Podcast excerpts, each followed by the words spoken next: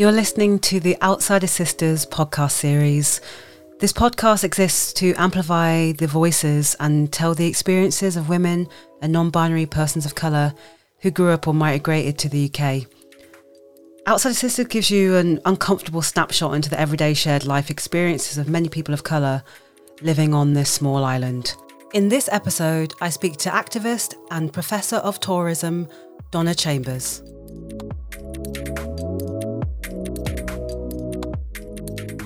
My name is Donna Chambers, and I am a professor of tourism at the University of Sunderland. Um, also, the convener of a race, class, and ethnicity research network. Yeah. Could you tell me more about the network that you're involved in? Right. So the network, the res- it's a research network, and we actually, I actually um, started it in March 2019. Mm-hmm. And basically, I started it because I was concerned about the sort of what I thought was the silencing of issues to do with race and racism. Um, particularly within the university context. I was concerned about issues to do with whiteness and white privilege, and also concerned with the sort of um, constant disadvantage, put it that way, mm-hmm. that seemed to be happening with the sort of Black and Asian communities within the UK. And I thought that it would be good to bring together a number of different um, researchers from across the university into this network because there wasn't a, a research network that existed in the university that had to do with race, class, and ethnicity. Um, it was one of the interdisciplinary networks that the university was supporting because um, they were encouraging us to work across faculties.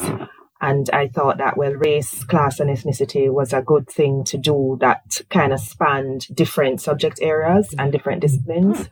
So, yeah, so that was why I put the network together, not only to do research, but also to be involved in um, activism as well, to sort of have a public engagement as well.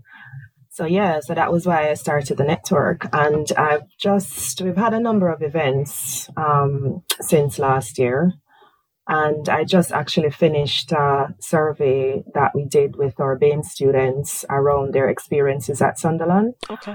So I just finished that report last week, so I'm glad it's done. and what were sort of the outcomes of that? Or do you know yet? Yeah, so I, I was actually doing several presentations on some excerpts from the report. Um, both I've done presentations to the Students' Union at Sunderland. I've done presentations to um, our equality, diversity, or equality and diversity group at the university. I've done presentation to Sunderland Unites, which is a community organization that is um, that lobbies in terms of anti-racism um, so what I was doing with that survey was there were different aspects to the survey.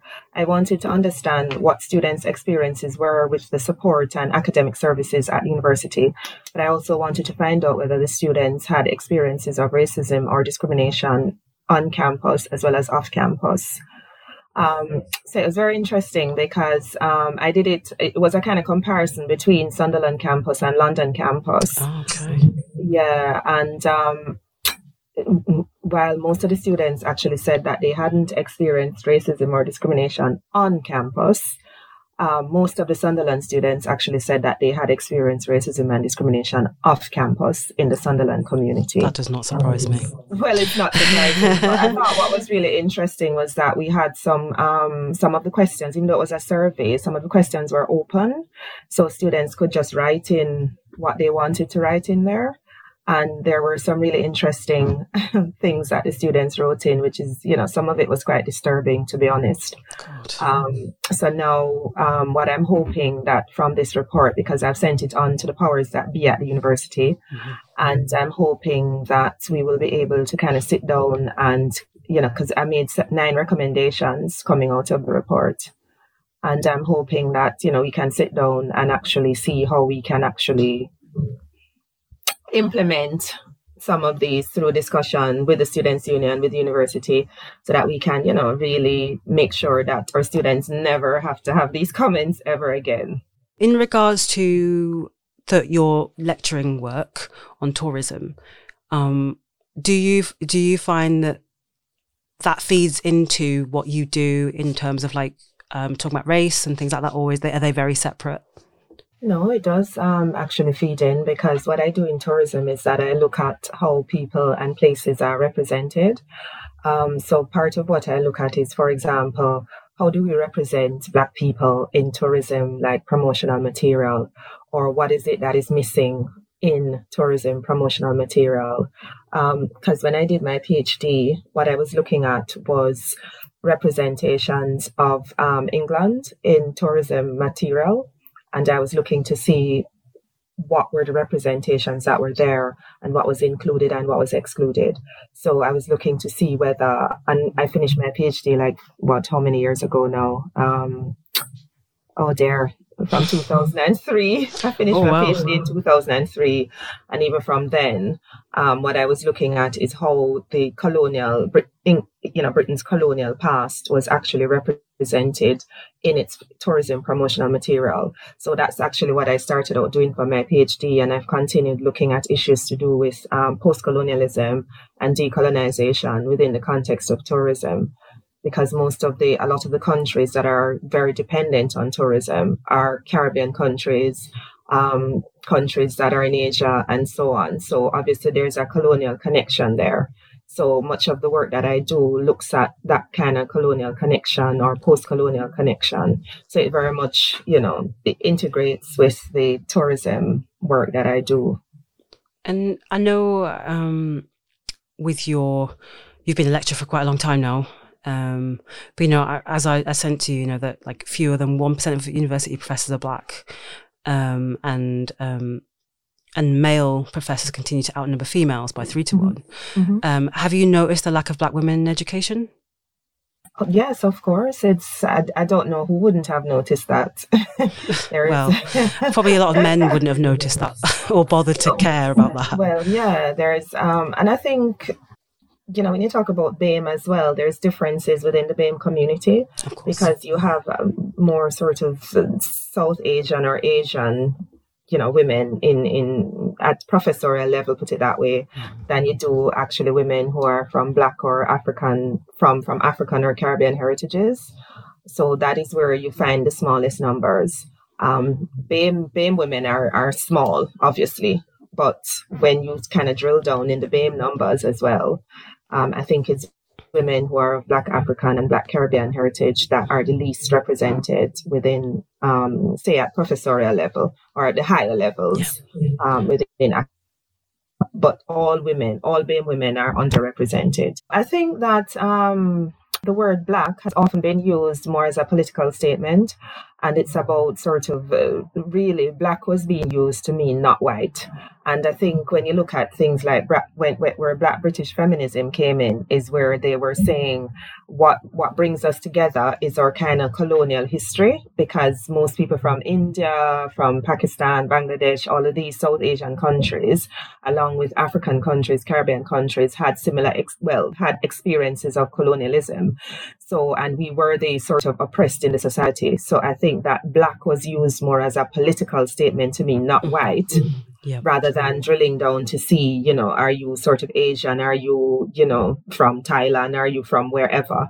So I think that was done in order to, to, to add strength to the movement rather than fragment the movement. Yeah. Um, but I think that now there's been a lot of discussion around the categorization of BAME because obviously there are different experiences within you know that that categorization. No there are different different under there are different ways that people see it. Some people think that we should all be together so that we don't fragment the movement because we have strength in being bigger rather than smaller um, and then some people feel that that kind of obscures the different experiences that people have. So, you know, it, it, it's quite, I think it's quite a complex issue. It is, isn't it? It's complex. And I mean, I was, I've read um, a book called Slay In Your Lane and they talk about um, black, it's, it's focused on black women. Um, and it focuses on terms of that a black Caribbean person you know, from island to island will have a very different experience of a black African person from country to country in Africa and also in like academia, black African children tend to do better than black Caribbean children. But at school, you know, we are lumped into one again, you know, it, it, it it's almost like by putting us all together, it doesn't allow for differences in culture. So it is a really hard one to address. You know, do we come together or do we have to sort of admit that there are differences? Because you know, it's like you know, from island to island, it there are islands that are, don't like each other very much. You know, there's. I can I don't understand. No, I don't. I don't either. To be honest, I mean, I know that. I mean, my family are like from yours. They're all like, where, where, what's your heritage again? Jamaican, Jamaican. That's it. Yeah. So I remember my family like from Carib- um, from the Caribbean, like St. Kitts, and it was always a case of like Jamaicans called us a lot of like small islanders, and it seemed to be this kind mm-hmm, of arrogance. Mm-hmm. But then it was like people from my island didn't like people from Jamaica. So then, you know, if you got called Jamaican, you were like so offended. So it, it was it was almost this sort of internal hate within our own community. Um, but again, I guess that stems from colonialism as well. Yeah, but I think also, um, I think it's this kind of big small thing because it, it goes all the way back to the mm. federation that they tried to, to, to put together after um, the end of, you know, the end of colonialism when all the countries were becoming independent in the sort of late 50s, early 60s. And they wanted to have a federation of the Caribbean countries because we were way too small to try to be independent on our own. And then when they tried to put the federation together, um, Jamaica decided that they didn't want to be part of the federation. And then um, they said, well, if Jamaica pulls out of it, which is Jamaica is the biggest English speaking country um, in the Caribbean. And they said, well, if Jamaica is not going to be in, then it's going to collapse. And it did collapse. So it, ne- it never worked. But, you know, the Eastern Caribbean states still have a bit of a collaboration going on. Um, you know, so I think it's it's that kind of tension that exists. And yeah. Jamaicans are always seen as, I don't know, by the other islanders as, as quite aggressive and quite, you know, arrogant. Arrogant. That's the and, thing. The thing that I remember. Yeah, my so family talking about, you know, arrogant Jamaicans. Exactly. Which, yeah, yeah. But it's really diversive. It is. It is a shame. But it's a shame, and I don't understand it because I love the Caribbean. You know, I've been to many of the islands. You know, um, I, I don't, I, I really, really don't understand why we should be, it, it, you know, I don't get that to be honest. And I know a lot of people don't get it either. So, so I don't and, think we should be, you know. No, we shouldn't. Um, you know, I was fed that as a young child about like almost like hate for Jamaicans, and it's really sad. Like it, I mean, it wasn't necessarily from my mom as such, but it was like, you know, you don't talk to someone who's Jamaican, you don't like marry a Jamaican person. It was, it was quite intense, really. It was, um, it was almost as if they weren't seen as part of the Caribbean. It was like they were left on their own. And you know, you saying about in the federation and that kind of thing. That makes more sense to me now. Yeah. I, but without knowing that history, I wasn't really aware of that. But it yeah. was interesting to see people feeding young children that kind of rhetoric that yeah, you don't shame. even like your own. It's a shame, but um, I think distance mm. is part of it as well because Jamaica is a little bit of a distance away from the Eastern Caribbean mm. countries. Yeah, you know, because you're all on that sort of sort of archipelago, this whole range of islands on that eastern side of the Caribbean there. You know, with Antigua, Saint Kitts, mm-hmm. Nevis, you know, Saint, you know, all of those, Dominica. All of those are on that side, whereas Jamaica is on the other side. Yeah. So I think the distance and the fact that there haven't there hasn't been this kind of it's it's it's um, only in the past what is it few maybe decade or so that there was even links between them in terms of um, yeah. plane. You know you couldn't take a plane direct from Jamaica to go to say you know Barbados or somewhere like that. You know you had to stop over in Antigua or you know I've been to the Caribbean and I have to go through Puerto Rico and all of these things. So you know that kind of linking and exchange between the amongst the islands was also made understanding quite difficult. Hello everybody, welcome. It's so lovely to see the support, the solidarity with Black Lives Matter. My name is Donna Chambers, and I just want to open um, this, this this rally, and I'm really really happy to be here. Are you hearing me at the back? I didn't plan to stay in the UK. I just came to study and then never left. Yeah, and then just one thing led, led to the other, led to the other, and then I realized, oh my god, I'm still here. so, what, what were your experiences of that? You know, was it a bit of an eye opener, a bit of um, like a shock? Actually, this is really interesting because in Jamaica, we always saw Britain as not very advanced. Mum says that about Grenada as well, like where she came from uh, Trinidad actually, and she said that she was so much more educated and advanced when yeah, she got here? We, yeah, we always never saw Britain as being very advanced. I think because we were always looking more to America.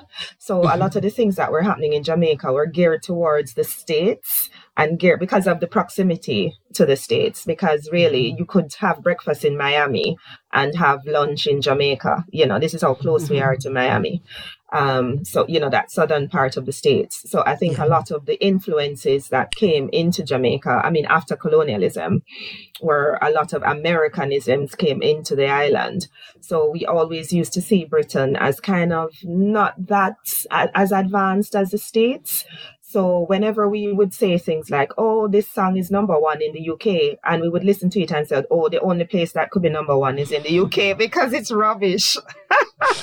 we used to say the only place that song could be number one is in the UK. Ow, ow, ow, and we used to laugh, you know, and we used to laugh at the clothes and look at that English shoes, and you know, so we never really thought about it in terms of this kind of. Ad- we knew it was advanced, but we just weren't impressed. We weren't that impressed. And that could have been because of the colonial thing. It could be that, you know, a kind of unconscious rebellion against the colonial, the whole colonialism. I don't know, but we just never had England, especially England. We didn't really talk about Scotland or Wales or Northern Ireland. It was mostly England. Yeah.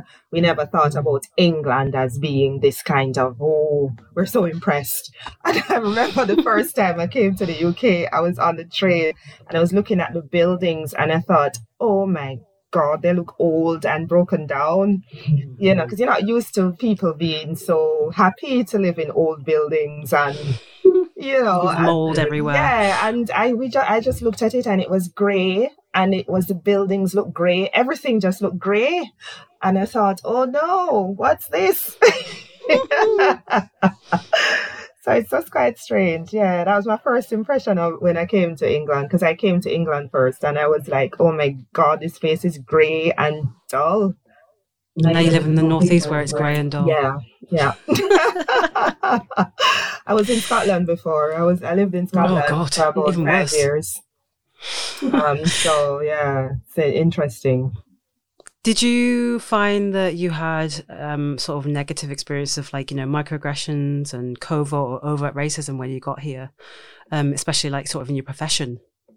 Um, I wouldn't. I, I I can't really honestly say that I experienced anything that was overt. I haven't experienced anything overt. You know, like nobody called me names or really. No, I've never had anybody calling me any sorts of names or. But you you know that I think it's more covert think a lot of people would say that it's covert. I, you know, I keep saying to people, even whenever I'm at university, even though I'm a professor, when people look at me, they think I'm a student still. They never think mm-hmm. that I'm a professor, you know. Even um, everybody who would see me, they think I'm a student. Oh, what are you studying? Like I'm not studying. I'm actually a lecturer there and you could see their faces change, you know, when you tell them. You know, whereas if you tell them that you're a professor, you know, it's like they can't believe it and I just think, really? Has anyone actually outwardly said, I don't like, wow, or oh, can't believe it? Have you ever had any sort of like really memorable, I guess, experiences of that? They never said, well, you're a prophet. Well, actually, this guy that lives across the road from me, um, he's, um, I think, Bangladeshi. And I've been living in this house for six years now. And um, I think about a year ago, I mean, we usually say hello to each other, but no long conversation. And the other day, I don't know what it was, he saw me parking somewhere and I had to walk back to my car and um, he back back to, to my house. And he saw me and he started to chat with me. And he said, Oh, um, are you at the university? And I said, Yes. And he said, What are you studying? And I said, I'm not a student. I'm actually a professor. And he was like, Well, you're a professor. And he's looking at me up and down. That means you're really, you're bright. And, you know, sounding shocked. And I was like, Ha ha ha ha ha ha. ha. Yeah. Jeez. So it was like really? And actually the other day i bought i think it was last year and this really upset me. This one upset me. I went i bought this pair of shoes from Clarks. Mm-hmm. and you know i bought it and i thought oh i don't like these shoes anymore. It doesn't really fit right and i'm just going to give it away to a charity shop in sunderland. So I took the shoes to this charity shop in Sunderland and I went to the person who was at the, the cashier area and I said, Do you take shoes here? And she was like, Oh, we don't buy shoes. I'm like, What? said, Buy shoes? Why would you think I'm here to sell shoes? Isn't this a charity shop? I'm here to give you shoes. So, you know, just looked at me, saw a black person, and thought, okay, I'm here to sell shoes because I need the money. I think sometimes I feel I, I, maybe this is more the woman part coming up. You feel quite objectified when I go mm-hmm. into. I don't go into a lot of pubs or anything because if I go in there, everybody just looks at me. You know, it's like you're some kind of strange person from another planet. Um, and do you feel it? You can tell, can't you? Yeah, you can... yeah, yeah, yeah. You see them looking. You see them stop it's so obvious. They stop and they turn and they look. You know, I try to think, oh, it's because I'm beautiful. You know, I kind of say it kind of facetiously, you know, yeah, it's because I'm beautiful. That's why they're looking. But obviously, that's not it. And, you know, even recently, I was um, going to meet a couple of Greek friends of mine um, in, do you know, the, um, uh, what's the pub called? Um, the Peacock. Oh, I don't know that one. Okay. Well, there's a, do you know where Keel Square is in Sunderland? I don't know Sunderland that well, to be honest. I go uni there, but that's kind of it. okay, anyway, so there's this pub that they um in in um this area of the city that they're trying to regenerate. And I was supposed to meet um the my friends there because it was one of them birthday or something. And as soon as I walked into that pub, unfortunately, it was just as Sunderland was supposed to play football or something, so the pub was quite crowded, unfortunately. And as soon as I walked in there, every single person turned around and looked at me and my friends couldn't believe it because this is the first time they've ever seen that you know. And i said to them did you see them looking? Because i you know because I, I wanted to make sure that i wasn't imagining it. And they said honestly we've never seen anything like that. Why were they looking at you like this? I said really? Well okay. Wow. It was Let, and this is see. just normal you know you just go into places and people just stare. It's really strange. I I had a friend, uh, well, I have a friend, and we went to a festival once, and um, we got stopped by the police on the way in because they were like you know, drugs searching and stuff. Mm-hmm. And she said that's never happened to me before, and she it was sort of her proper first experience of what it's like to be a around like a black person. Yeah, and you could just she was terrified. And I don't think she could really believe that sort of like my everyday worry. And I, I said to her I, as we were driving, I said they'll stop us out of all the cars. They will stop us. Mm. Um, and yeah, it was just uh, such an experience. But I knew it would happen. Just knew. As soon as I see a checkpoint at a festival, I, am really surprised when I don't get stopped. Yeah, me too. Yeah, because you just expect um, it. You do, and there was no reason for it. Now, all these cars went through, but it was our car that got stopped. Yeah, yeah. It's usually either me or like young boys, young white boys or black boys. Yeah. But it'll always be the black person yeah, or the young person. Stopped. Yeah, yeah. I've had experiences traveling with my white colleagues already, and I get stopped and they go through. Really? Yeah. Have you been stopped? Have you been stopped before then? Yeah, at airports. Yeah, like I've traveled with. Um, yes, I was going on a on a um. It was a work trip to France with my white colleagues. Um, not at not from Sunderland Uni when I was working at another uni, and we were going to France to do some start some new program or something in a in a you know a, a university in France, which we had a collaborative agreement with. And when I went to the airport, Gatwick, I think it was Gatwick or Heathrow, I can't remember which one it was. And, you know, they just passed through um, coming back when we're coming back. They just passed through and I was stopped. And they were on the other side looking at me, wondering what was going on. And I was like, you just go ahead, you go and leave me. Honestly, it's it happened to me more than once. I remember when I just came to the UK actually, and um, I was a student, and you know, a student, you're always looking for work um, mm. just to supplement. Even though I did have a scholarship, but I still wanted because I wanted to save money, and the scholarship wouldn't allow me to save money. It was just enough to live on, and I just wanted to save money, so I was always looking for work. And we used to sign up with these agencies. I think it was Adecco at the time. Oh yeah, yeah, Adecco, yeah, yeah. Adecco. So we signed. I signed up with Adecco to see, you know, whether. In, so when I was going to fill out the the forms in Adecco, and the woman looked at me and said, "Oh, your English is very good. Where are you from?"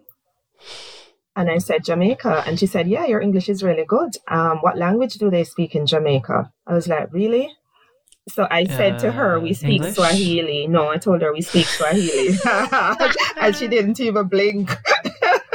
she didn't even oh, blink. Lord.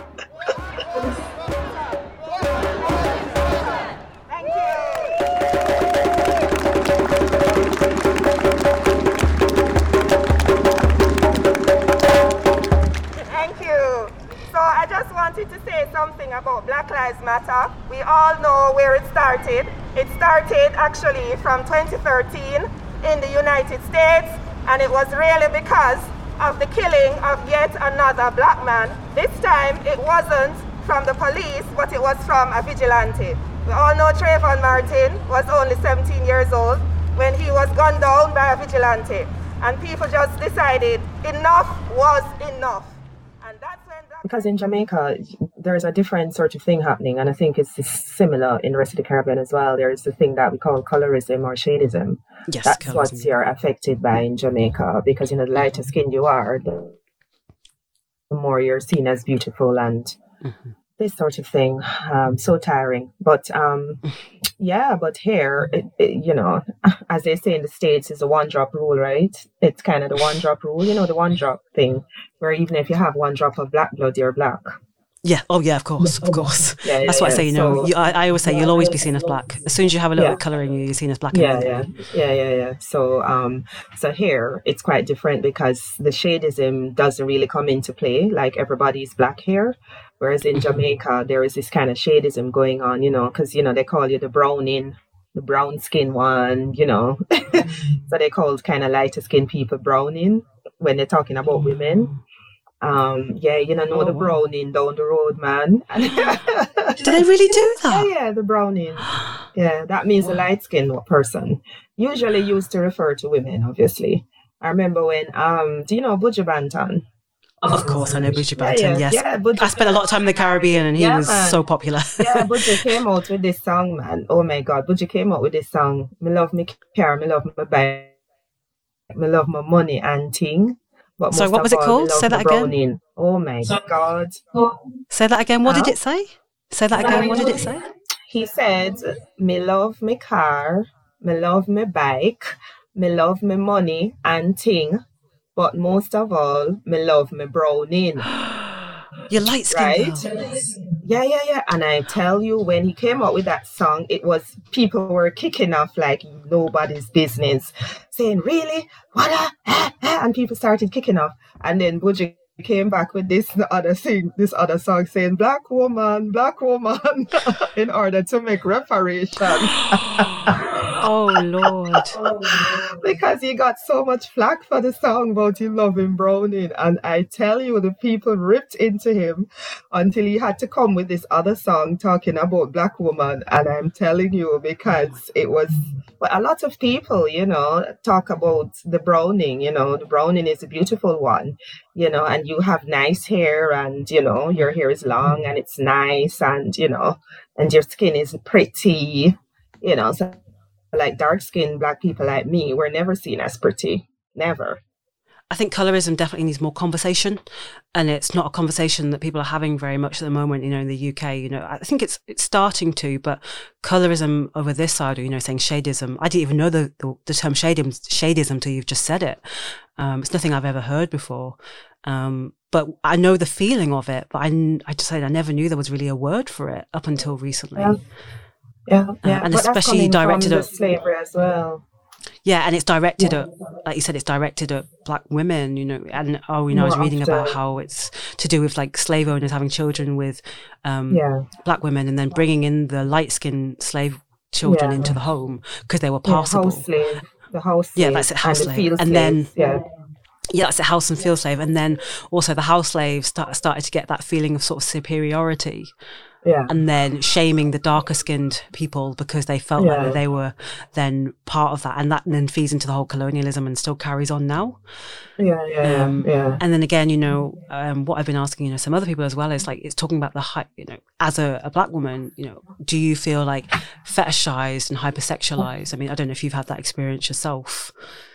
Um, and I'm sure you've read about it, but have you had that experience yes, yourself? yeah. Um, In what way have you experienced that? Not I haven't experienced that. I mean, I haven't I, I never thought I was attractive in the first place, much more to think I was hypersexualized because because of the whole thing that you you know, you never thought you were attractive because of you were so dark, you know, you have as they call it nappy hair sort of thing. Nappy hair, yes. Um, yeah, the nappy hair and you know, your dark skin. So I never thought of myself as any kind of sexual being at all. Um, so I think um, you hear men saying, "Oh, you know, you have these myths about once you you, you try black, you never go back," and all this sort of nonsense. And you know that you know black women, you know they want to try a black woman, and you know I don't, I I've never had anybody saying that to me, but maybe they think it, but I don't know. I've never explicitly had this, but I know that that said, um, and when you look at representations, because I do a lot of work in terms of representation, images, you know, when you look at pictures and images of, of Black women, it's often quite in this kind of sexualized way. Um, I did a book chapter about how women, Black women, were represented in a particular feminist magazine. And um, a lot of them were sort of represented in this kind of, you know, in the same you're oh, this kind sorry, of person that looks like the mommy, you know, the big fat woman. Hello? Oh, sorry, you're here. Yeah, sorry, it just went dead for a second. Sorry, I heard you say the the mammy. Yeah. Can you say that again? Yeah, so the black woman is like the mammy. Uh, one representation is the black woman as a mammy. You know what the mammy is? Oh yeah, of course. Yeah, I've talked about this oh, before with like Laura. You know, even you know Tom and Jerry the cartoon yeah, Tom yeah, and Jerry, yeah. where you know you, you yeah, yeah, you clearly know that the one saying like Thomas, like hitting, she is a black mommy figure. Yeah, yeah. She's and people used to but think it was she was. They never used to show the faces. Of course they, they didn't, but we bodies, knew, but not the faces. Yeah, exactly. But we people people don't even realize that it is that mommy character. They think, oh, it's just um Tom's like mom, I guess, like the the mother of the house. But actually, you realise she's a she's a housemaid. How you know she's a, a black yeah, housemaid. It's a stereotype, but yeah. I don't think people have yeah, probably white people in particular were never really aware of that. Like as we got older, but I was very aware of that, and it is that like you said, it's that mammy figure, or as you were probably going to say, it's that sexualized. Um, yeah, the Jezebel or you know this kind of figure. Yeah, yeah, yeah this is how they're represented, black women. But the point about black women is that they're they're never represented as um, cerebral, you know, as mm-hmm. being intelligent. You know, it's always about, and I think sometimes with black men as well, that it's always, you know, and I think it was um, when you look at the decolonial literature, it's like black people are seen as having culture but no intellect you know yeah, that's so right. they're, they're not seen as intellectual. Yeah they're not seen as intellectual. They're seen as being singers you know musicians sports people you know cultural people but not really seen as being intellectual. So I think that is the whole way that black people are represented. So if you see a black man or a black woman, especially a black woman who is very intellectual, it's like people don't know how to deal with it do you feel that they um, don't know how to deal with you? I, I think so. That people don't know how to deal with me, for instance.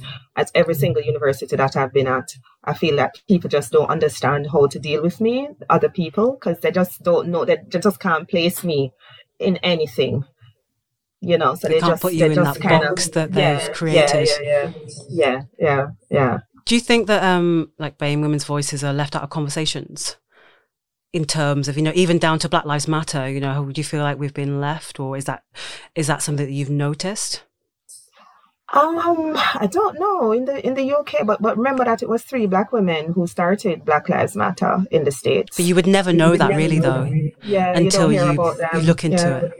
Yeah, yeah, yeah. So it was the three black women who started it. But even when it remember remember the whole furor that came up with the Me Too movement because the the woman mm-hmm. who started it was a black woman, and yes, then it was only when Al- Alice is it Alyssa the, the actress um Oh, Alyssa. Oh, what's her name? No, it wasn't Alyssa. It was the other one. About.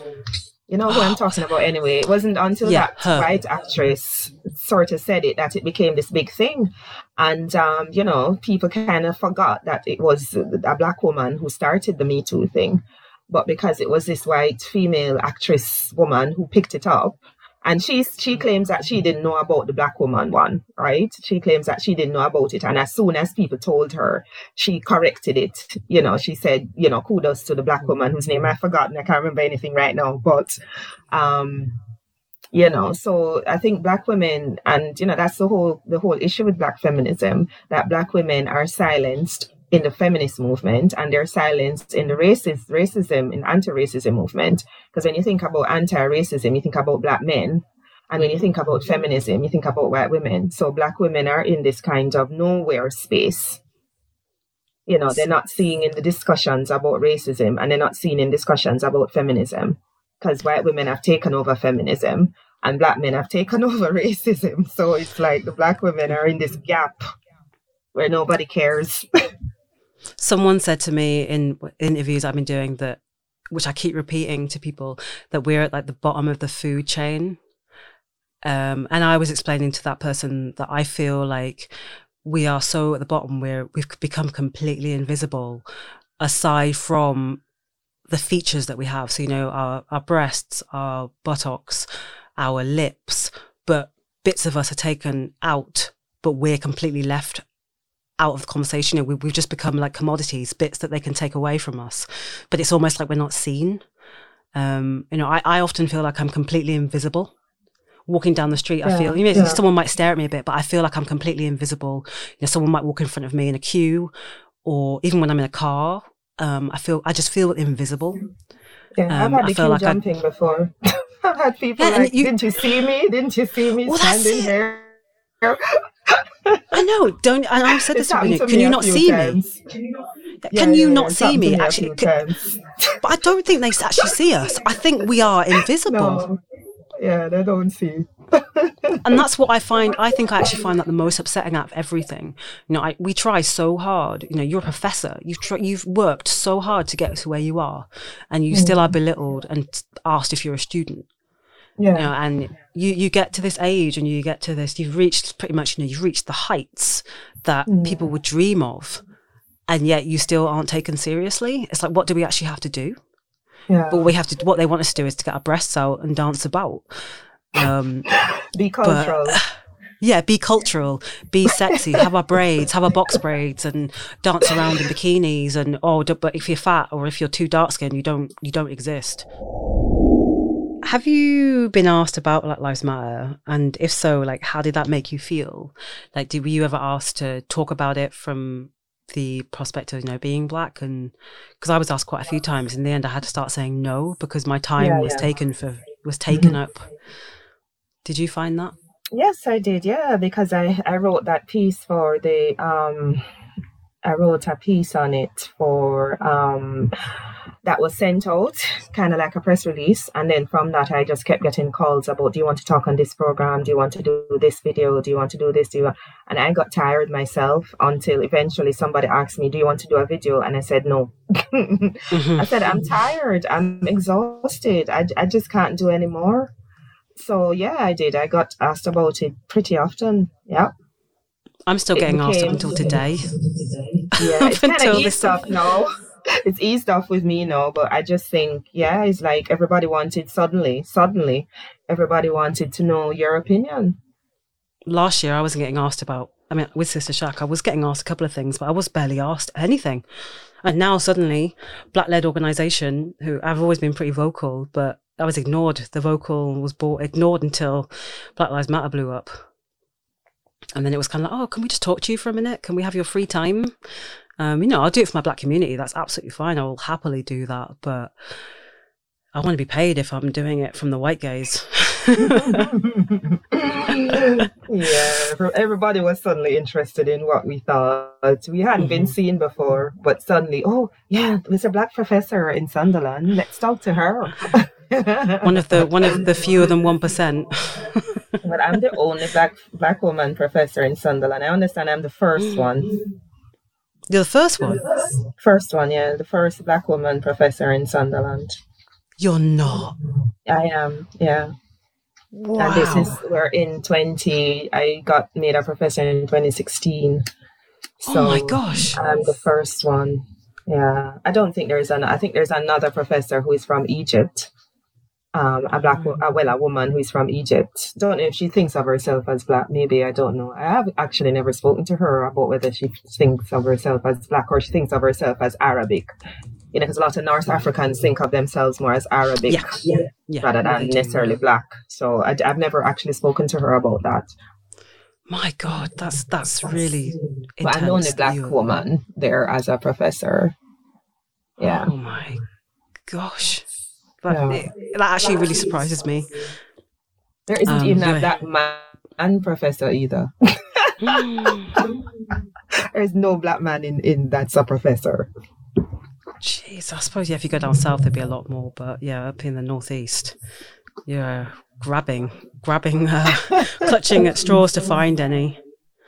Um, yeah. What what barriers do you think that society sort of needs to address and tip over in terms of like, you know, black the black experience?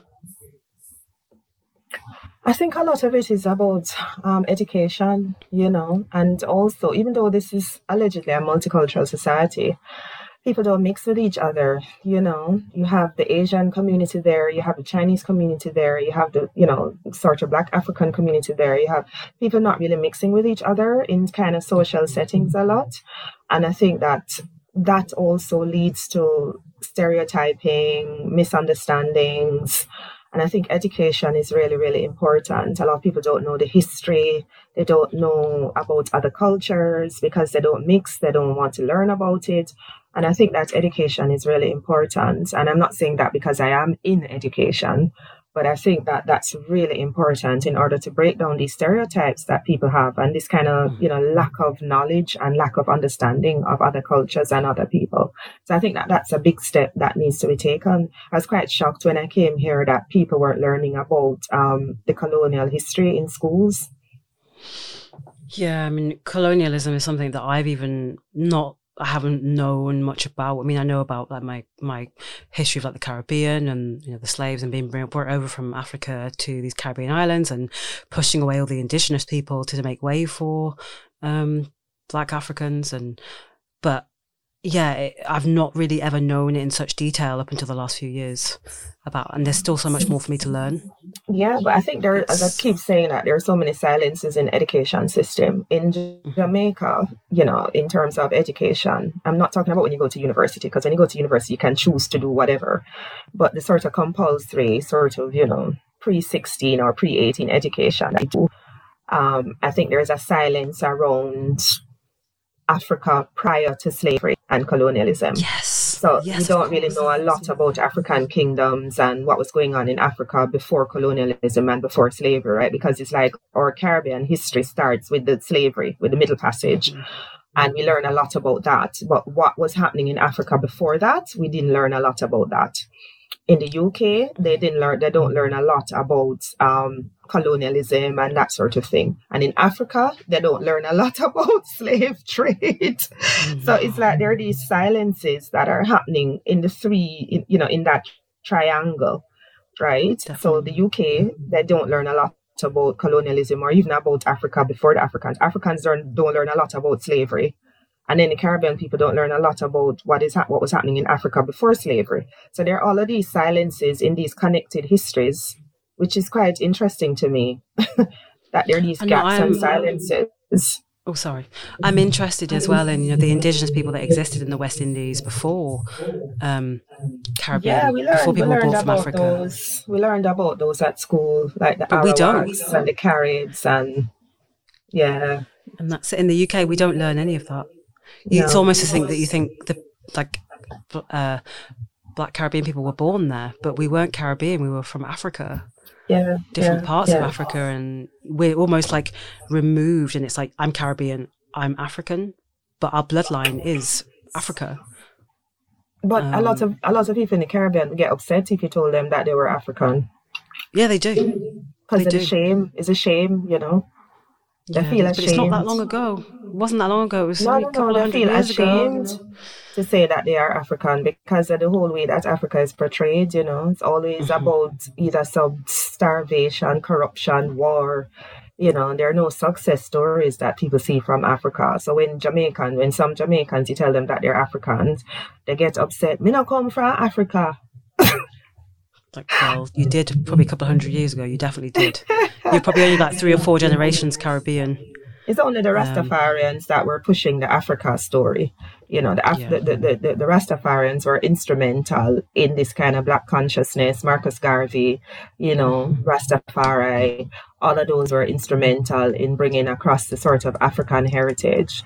And I think that that was where people started to, to get more interested in Africa. And not everybody, but you know, because Rastafarians were vilified when they just came up seen as dirty, nasty, you know, good for nothing. You know, they were vilified in Jamaica, Rastafarians.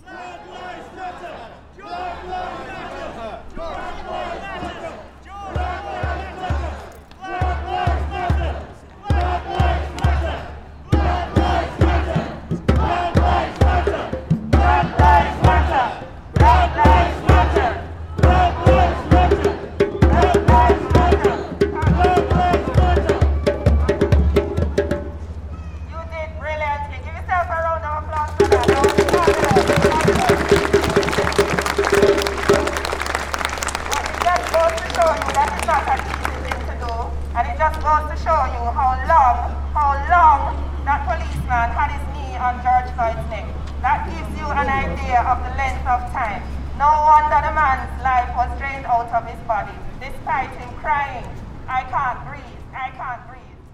You know, it was just... What three words would you describe what it is to be a black woman?